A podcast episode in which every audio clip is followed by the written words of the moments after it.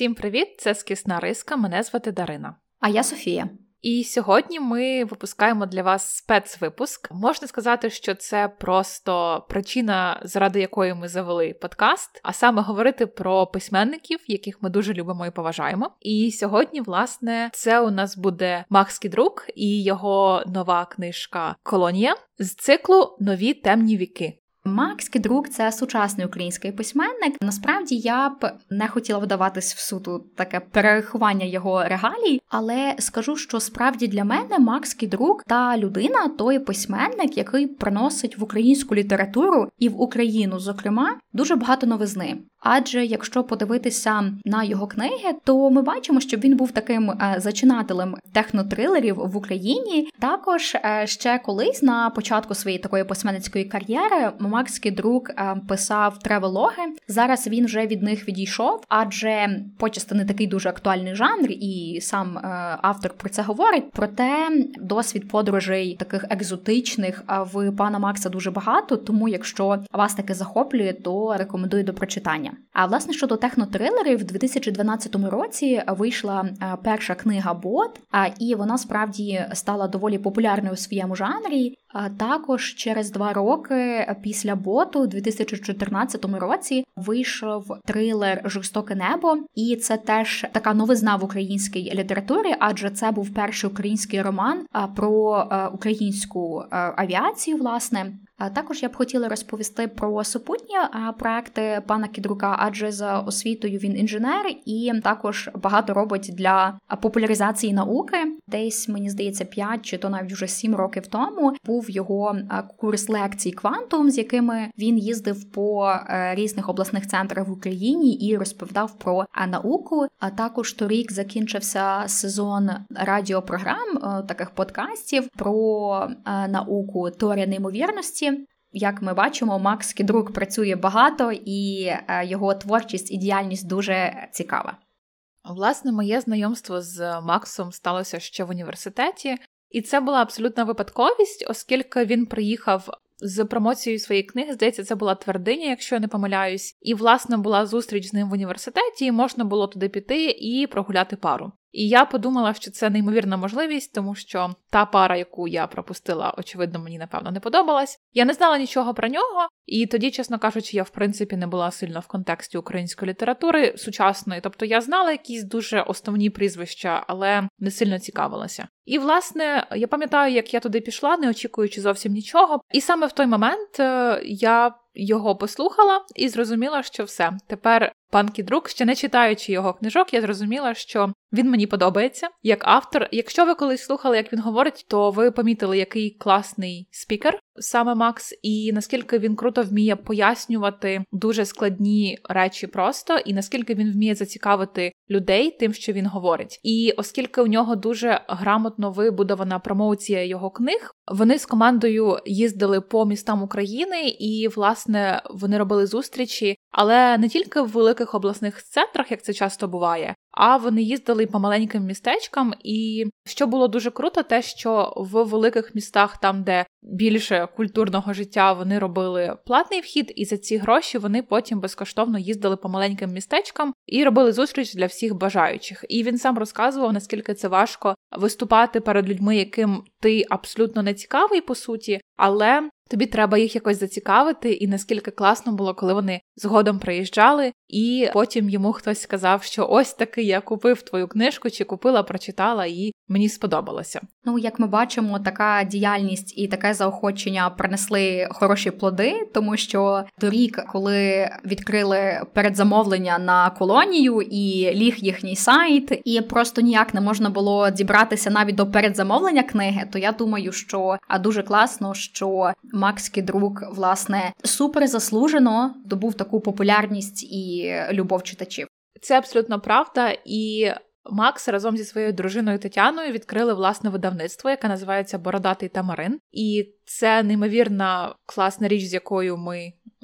Ми, власне, його їх з цим вітаємо, тому що нам треба багато класних видавництв. Вони видаватимуть не тільки книжки кідрука, це не буде сам видав, також буде різна фантастика і науково-популярні книжки, в тому числі. І я пам'ятаю ще, коли він, е, він анонсував е, цей цикл вже давно. І колись було опитування, здається, в Твіттері, чи хотіли б ми книгу, яка була б трохи дорожче, але з кращою якістю, чи книгу, яка була більш бюджетною. І я пам'ятаю, наскільки я думала, як же мені хотілося б книгу, яка була б трохи дорожча, але з гарною якістю, оскільки до того він друкувався в КСД.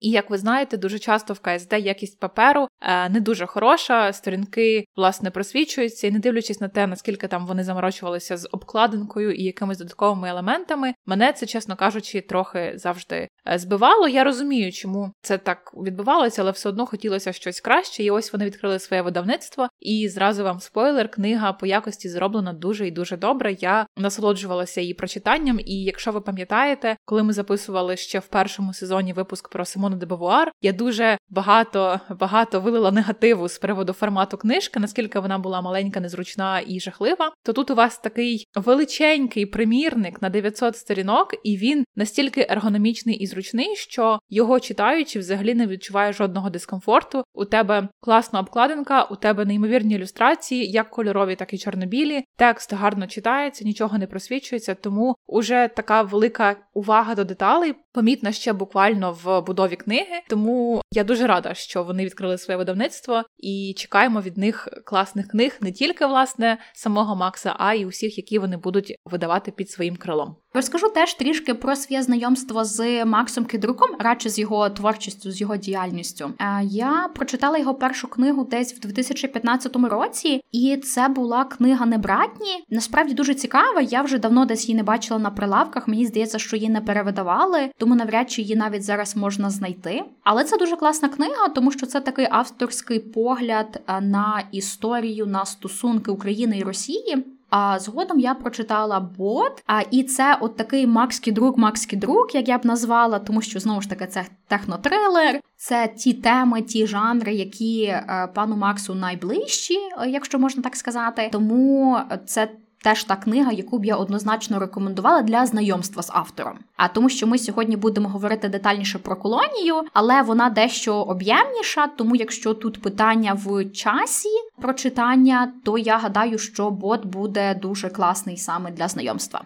Власне, переходимо до обговорення саме колонії, нові темні віки. Про що ця книга? Це книга, яка розказує про майбутнє 2141 рік, і люди колонізували Марс. І, власне, події в книзі відбуваються на Марсі, е, на Землі, в Америці і в Україні, і також е, вони відбуваються в космосі на різних станціях. І ця книга, власне, говорить про те, як люди виживають на Марсі, що стається з землею. Там відбуваються пандемії, е, воєнні конфлікти, політика, і ось це все зразу. Ми з вами поговоримо більш детально по якихось моментах, які нам сподобалися, не сподобалися, що ми запам'ятали найбільше. Не будемо сильно спойлерити, але все ж таки якісь. Е, речі будемо говорити більш детально, щоб ви розуміли, що там взагалі і як. Але загалом це наукова фантастика про майбутнє, про Марс, де, на щастя, присутні українці. Е, моє загальне враження про цю книгу дуже хороше.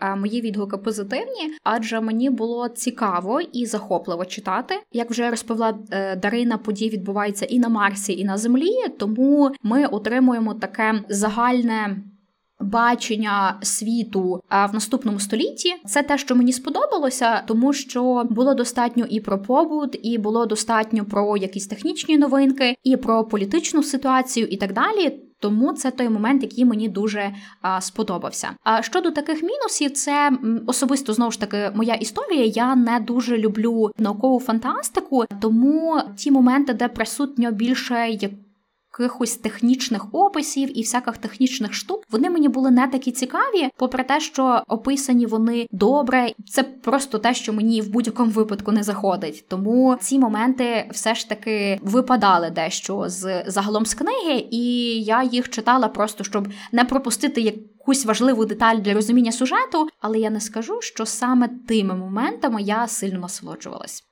Мені книга сподобалася дуже сильно. Я, в принципі, люблю наукову фантастику, і я люблю детально пропрацьовані світи. Саме тому, власне, це мені однозначно зайшло. Плюс я таки люблю кідрука, хоча загалом трилери я не люблю. Тому ця книга, мені напевно, здається, найбільш попадає в мій смак з того всього, що він писав. З плюсів я однозначно відзначу детальність пропрацювання і логічність того, що він описує. Як би не було, там 70 з чимось книжок в списку літератури. Тобто, це не просто щось так працює, бо, бо того що. А в основному там є опрацювання, і видно, що є якийсь зв'язок з реальністю тих всіх подій, які стаються, особливо, ось, наприклад, ідея про антибіотикорезистентність е, дуже актуальна і доволі логічно розвивається в книзі. Це легко повірити, легко зрозуміти. Для цього не треба якоїсь супермедичної освіти. Ти просто знаєш, що ця проблема вже є нагальна зараз, і вона дуже потенційно може стати більшою пізніше. Крім того, мені напевно найбільше сподобалася частина, яка присвячена саме Марсу і життям колоній. Е, не тільки в плані якогось повсякденного побуту, а ось е, суспільних викликів, які там стаються, оскільки життя на Марсі дуже відрізняється від життя на Землі. Там немає такого уряду, там є рада 19, але при цьому у них немає поліції, у них немає тюрем, у них немає такого стандартного бачення життя суспільного, яке у нас є. І крім того, діти, які народжені на Марсі, не можуть покидати Марс через їхню фізіологію, специфіку їхніх організмів, і це дуже цікаво, і це потенційно дає дуже сильний рух сюжету подальший. Власне, з мінусів я би сказала, що мене трохи бентежило те, що інколи не було відчуття майбутності через, наприклад, YouTube або BBC, або Google. Тут з одної сторони у нас Марс і вже якісь там марсіанські ровери і щось інакше, а з іншої сторони, щось ось таке, що ми дуже сильно знаємо. І оскільки соцмережі дуже змінюються швидко, е, зараз ми можемо бачити у нас молодь там. Тікток і все інакше для мене вже я себе відчуваю в ньому некомфортно, хоча я не настільки стара. І, власне, мені трохи важко повірити, що за 100 з гаком років не буде нічого нового, що буде все те саме.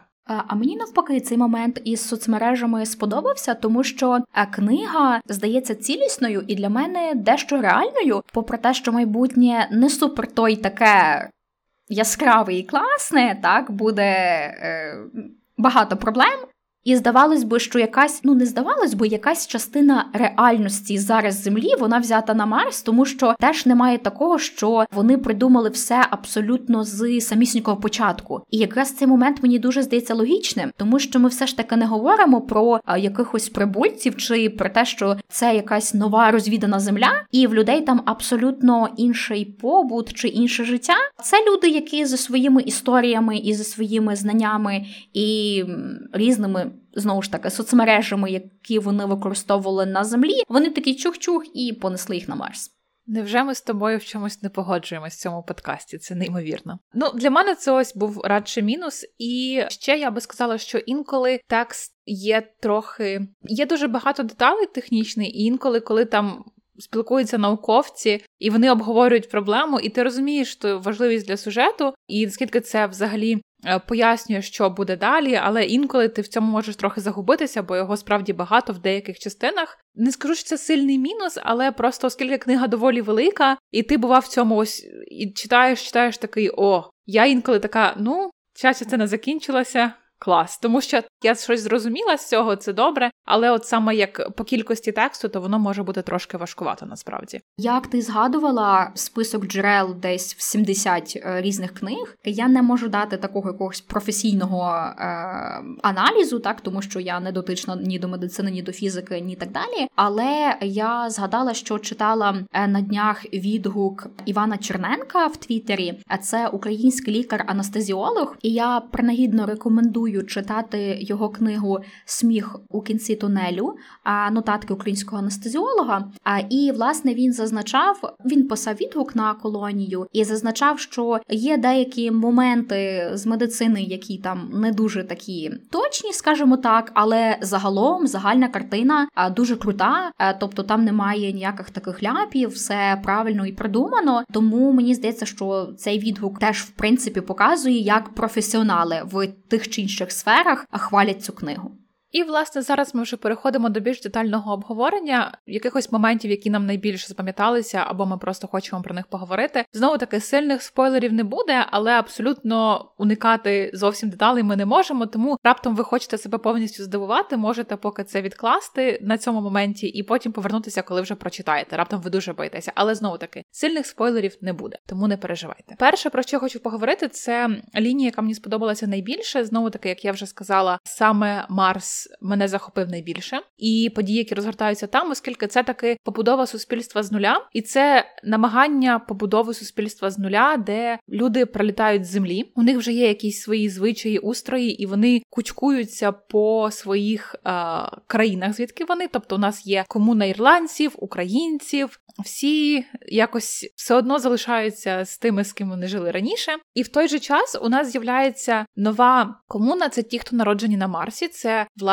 е, велика кількість дітей, і тут е, починається дуже цікавий конфлікт, оскільки насправді там устрій суспільний дуже відрізняється. Немає якоїсь влади, так немає якоїсь країни, тобто це все дуже нестандартно, там все вирішується інакше, оскільки люди, які проживають на Марсі, вони туди приїжджають і часто виконують якусь роботу. Потім в них відпадає потреба, їм треба їхати потім назад. А ось ці діти, вони так вони ходять в школу, але в них є підтримка від е, власне від Марсу, у них є фінансування, у них є де жити. Багато у кого батьки або загинули, або їх відправили назад на землю. Тобто, це ось такі діти, які вони відрізняються і вони не можуть поїхати на землю, вони там назавжди, і у них дуже цікавий конфлікт. Я коли читала, мені це нагадувало володаря мух деяких моментів, бо там, якщо ви призабули або не читали, там якраз е, діти, британські хлопчики, які були такі всі хороші, попали на е, острів, і потім все пішло шкараберть дуже сильно. І ось тут також у нас є діти, більшість з них неповнолітні, там буквально декілька тих, кому там по 16 і старше, але основна маса це взагалі малі. І діти то самі непогані, але вони приймають багато не дуже хороших рішень, е, тому що насправді у тих. Хто ними опікується, немає сильно відповідей, що з ними робити і як. І дуже цікавий персонаж саме Елан Дона. Це перший народжений на Марсі. Його батьки вже загинули. І він нібито має якусь владу, але владу в очах інших народжених на Марсі. Вони його обирають ніби своїм представником. Він для них е, символ, але йому самому це все не дуже треба. І е, саме його поведінка і його рішення мені за цим дуже цікаво спостерігати, оскільки ви ж розумієте, яка це взагалі вага відповідальності, який це тягар, і це просто насправді дитина, у якої немає батьків. Йому вже там щось там під 20 років чи щось таке, але все одно він він підліток і він не знає, як йому вчиняти, а там е, трапляється багато всього сумного і поганого, і від нього чекають цієї дії, і він відчуває себе вимушеним щось робити. І за цим дуже цікаво спостерігати, тому що ось по ньому прям видно, що аби він був народженим другим на Марсі, він би собі сидів і в нього було все добре, він би там сильно не втручався, я думаю. Тому ось це той момент, який мені сподобався дуже сильно, і за цим мені було найцікавіше спостерігати в усій книзі, напевно. А мені найбільше сподобалась а, історія про пандемію. І, хоч історія дуже страшна, але якщо говорити про книгу, все ж таки як про художню видумку, то ця частина про те, що е, новий патоген Клодесу вражає вагітних жінок, абсолютно фантастичний. Бо тут ми розуміємо, що якщо вагітні жінки гинуть, е, зрозуміло з дітьми, або якщо вони втрачають дітей, то дуже близько до такого виродження людства, виродження всіх, а тому, що як тоді буде продовжуватися цей людський рід, як тоді будуть народжуватися нові діти, і в принципі, як на це все можна подивитись. Тому цей такий. Сценарій лякає, але водночас здається реальним. І е, також тут можна було подумати, що в наступному столітті будуть якісь е, клонування, чи я не знаю, там можна буде в інкубатор якогось вирощувати, а чи ще там якісь моменти. І тут одразу ж є дуже хороша сюжетна лінія про трансплантацію, і там дуже добре видно, що е, теж не все там гладко, вони стикаються з рядом різних проблем, те, що вони планували вирощувати, чи як вони планували робити ці трансплантації, не все їм вдається. Часто проблема просто в тому, що вони не встигають це все транспортувати і так далі. І також абсолютно реальна історія, що в них проблеми з фінансуванням, воно не таке, яке б дозволило їм, а в принципі, займатися тим всім ділом. А тому тут в кінечному результаті ти себе запитуєш, а що буде так? Тобто, що в разі такої проблеми, проблеми з здоров'ям, це все не так швидко вирішиться, або в принципі не вирішиться взагалі.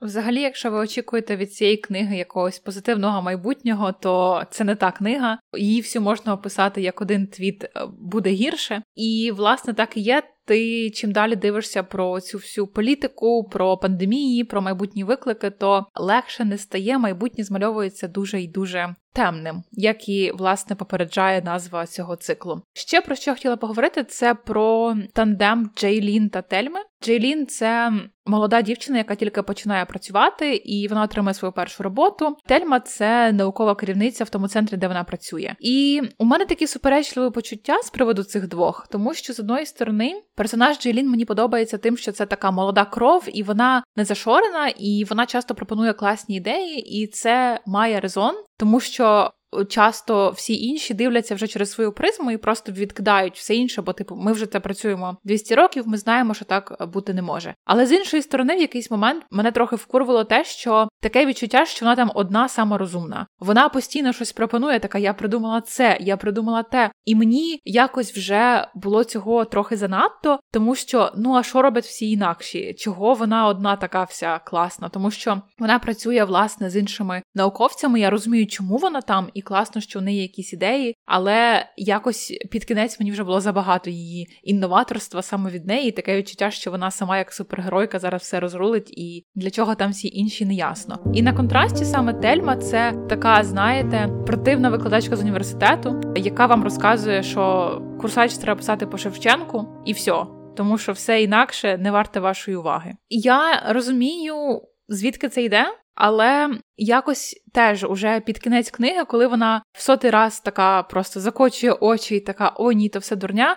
Мені цього трохи було забагато. Мені якось не вистачало а, розвитку її чи що, тому що таке відчуття, що вона дуже статична і зовсім не змінюється. Я розумію, що це можливо через те, що це знову таки перша книга, і це не так, що у вас перша книга, в якій закінчена думка, розв'язок конфлікту і все інакше. Ні, це власне є вступ. Але і можливо саме Тельма буде пізніше розвиватися, і там буде якісь зміни. Вона або щось переосмислить, або навпаки, турхане двері і піде, скаже, все це дурня і до побачення. Це теж може бути. Але якось мені не вистачило від неї якогось руху, яко, якоїсь зміни. Таке відчуття, що вона от просто дуже однобоко виглядає, нібито вона існує лише для того, щоб бути проти ось цієї супергеніальної Джейлін.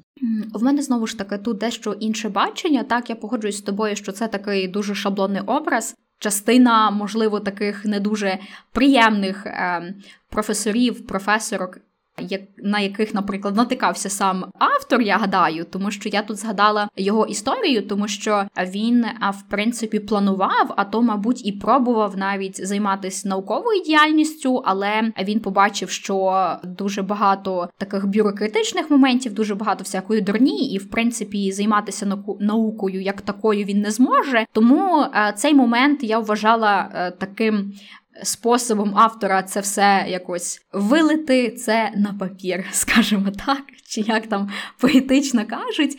Описати цей момент, з яким він якось в своєму житті е, стикнувся. Мені цей момент здавався дуже реальним, і в принципі я вірила, що вона такою і є, і не зміниться. І ось якраз ми говоримо про професорів, про установи, і тут теж таке з одної сторони, мені це подобається, тому що ми бачимо е, в цій книзі дуже багато імпотентності установ. Ось саме ООН сидить, про щось там говорить, засуджує. А якісь там у нас ідуть обговорення цього всього, дуже багато популізму. І це те, що ми впізнаємо. І мені це сподобалося, бо це реально але й не сподобалося, бо це буде дуже сумно, якщо в майбутньому все буде абсолютно так само, як є зараз. І, власне, ми бачимо, що у нас є якісь комітети, які сидять по 200 разів, все обговорюють. У нас є е, ситуація, коли в щось вливають гроші, і воно потім впливає на суспільну думку, там де є у нас якісь швидкі, нібито рішення. І це дає реалістичності і впізнаваності. І оскільки Макс нам показує, що далі буде тільки гірше, то напевно це є плюсом, бо додає справді відчуття, що ну так, та, так може бути. Так, я тут погоджуюся. Було навіть декілька моментів, які мені нагадували е, кадри з фільму Не дивись вгору. Е, це фільм, здається. Торік чи вже позаторік він вийшов, і тут е, історія дуже схожа, тому що коли от е, з'являється цей новий є підозри, скажімо так, на новий патоген клодису і так далі. І коли це все діло обговорюється з якимись такими чиновниками, так тобто ситуація виглядає страшною, і людство вже е, з таким стикалося, то науковці чи медики вони розуміють, що це те, з чим потрібно працювати зараз, потрібно вже приймати якісь міри і так далі. Натомість в політики, звісно, дуже багато такого прагматизму, але часто вони нехтують якимись такими попередженнями, і якщо науковці їм кажуть, от так-то і так-то, може бути так-то і так-то, тому що ще нічого не досліджено, нічого не знати, але вони хочуть вже людей зараз забезпечити, то їм кажуть: ой, ну якщо не знаєте, то йдіть додому, типу, розберетеся, тоді поговоримо. Тут насправді є дуже багато моментів, тому що кожен дбає за щось своє, тобто паніка, в принципі, в суспільстві не потрібна, але з іншої сторони, ми розуміємо, що дуже часто такими компетентними думками нехтують і не зовсім то з ними і рахуються. Ну і звісно, дуже тішило читати про українців на Марсі, про те, як вони там вирощують всіляке і живуть своєю комуною. Насправді це дуже приємно, коли ти читаєш і бачиш присутність е, себе в науковій фантастиці, бо в основному це наші американці, китайці, ну або всі один великий народ, чи щось таке. То це цікаво спостерігати, і там місцями було таке дуже аж а, така типова патріархальність, деяка, яка можливо видавалася навіть інколи аж занадто. Але в принципі, оскільки там дуже специфічні умови, дуже важкі умови для проживання, то це має сенс, і я насправді можу бачити, звідки це йде, бо життя на Марсі дуже дуже складне. І так само події на землі теж е, відбуваються в Україні, і там була загадка, наприклад, е, Полтави або Чутово, і я така, ну все прекрасно, найкраща книга «П'ять зірочок. Я насправді жартую, але е, як би не було дуже приємно читати, от саме про себе. Тут я мала абсолютно такі ж самі почуття, і з таким же захватом це все діло читала. Е, єдине, що безперечно мені не подобалось передбачення про те, як власне українці на той Марс потраплять, тому що десь в 79-му році буде повторне вторгнення. Росія знову нападе на Україну і того всього немає якогось спасіння, що херсонські фермери збирають свої е, якісь такі е, пожитки і відправляються на Марс, тому що вони розуміють, що тут вести якийсь бізнес, е, якийсь агробізнес і так далі нереально. Поїхали на Марс, немає води, немає нічого, але якось умудрились зробити одну з найкрутіших колоній. В принципі, в них там найсильніший аграрний сектор. Всіх вони в повазі, тому що їсти хочуть, як то кажуть. Загалом, це наші враження. Той момент, який мені сподобався найбільше, я вам не розказала, оскільки це був би дуже великий спойлер, і я такого робити з вами не буду. Я не настільки жорстока. Я раджу цю книгу прочитати, спробувати прочитати всім. Як завжди, але тут ще кідрук, тому ну Цьому треба дати шанс 100%. І перед тим я знаю, що багато хто може сумніватися, тому що це така велика книга, і це така велика робота. Її сісти прочитати, особливо якщо ви читаєте повільно. То я вам раджу зробити наступне. По-перше, вам треба розуміти, що ця книга це перша частина, і це не той тип книг, як, наприклад, Гаррі Поттер, коли у нас є перша частина, там є якийсь злодій, вони його перемогли і поїхали далі. Ні, це перша частина як вступ. Мені здається, тут е, може бути подібне з тим, що було з фільмом Дюна. Коли він вийшов, багато хто був в захваті, і багато хто був розчарований, бо а нічого ж не сталося. То враховуйте те, що тут починаються конфлікти, але їхнього завершення поки що не буде, і просто буде до цього готові. І по-друге, у кідрука є свій стиль, який дуже помітний. Коли ти читаєш кідрука, ти не переплутаєш, ти читаєш когось інакшого. Тому, якщо ви раніше не читали, або, наприклад, ви щось читали і вам не настільки сподобалося, як він саме пише, то робимо наступне: йдемо на сайт бородатого Тамарина, і там е, є прям такий величенький шматок книги, де ви можете ознайомитися з тим, як книга написана, і прийняти для себе рішення, чи ви готові це читати. Чи ні, але я вам скажу так: хоча я отут говорила, що да, там інколи багато деталей, і персонажів насправді дуже багато. Там на початку я коли читала, така думаю, для чого тут показчик? А потім така. А, ось для чого тут показчик. Ну добре. Але все одно мені здається, кідрук дуже вміє підтримувати атмосферу. І е, ось коли там якось багато всього деталей, все все де-не-де він вставить таке речення, що тебе зразу повертає назад. Я вам, от як приклад, скажу, там був діалог, де вони розбираються, що як, що робити, якісь наукові терміни, все дуже серйозно. А потім у нас іде останнє речення. На перший погляд нічого не змінилося, проте вороття назад уже не було. І я це насправді дуже люблю в тому, як він пише, тому що він справді вміє створювати оцю атмосферу перечуття. І дуже часто, коли у вас є об'ємна книга, то можна трохи загубитися е, в плані, що там впливає, що не впливає, що визначна деталь, що ні, то він вам трохи так наштовхне і підкаже, що ось на це зверніть увагу, і це дуже класно, і це дуже допомагає зробити цю книгу приємною в читанні, бо книга велика, але я її прочитала доволі швидко, і я не відчувала, що ось вона мене напрягає. Мені було цікаво, мені було класно, і мені дуже сподобалось. Я б теж рекомендувала це широкому колу читачів, як я завжди люблю це робити. Але я погоджуюся, що ці всі маніпуляції, які проговорила Дарина, будуть доволі хороші. Ви справді зможете ознайомитися з уривком, і я гадаю, що так, що це буде е, очевидно, чи вам книга сподобається чи ні. Е, після прочитання. І щоб дещо скоротити ваш шлях до отримання книги, скажімо так, ми будемо розігрувати один примірник. А всі деталі розіграшу ми опублікуємо в нашому телеграм-каналі. В двох словах ви робите донат на ЗСУ, і потім ми будемо робити розіграш серед цих донатів, і хтось із вас отримує цей чудовий примірник. Ми дякуємо вам за прослуховування. Ми дуже дякуємо Максу Кідраку за цю велику роботу і велику в плані книги, і в плані видавництва. Хай у нас буде ще більше хорошої літератури, тим паче наукової фантастики. Дякуємо вам всім і до зустрічі скоро в другому сезоні нашого прекрасного подкасту.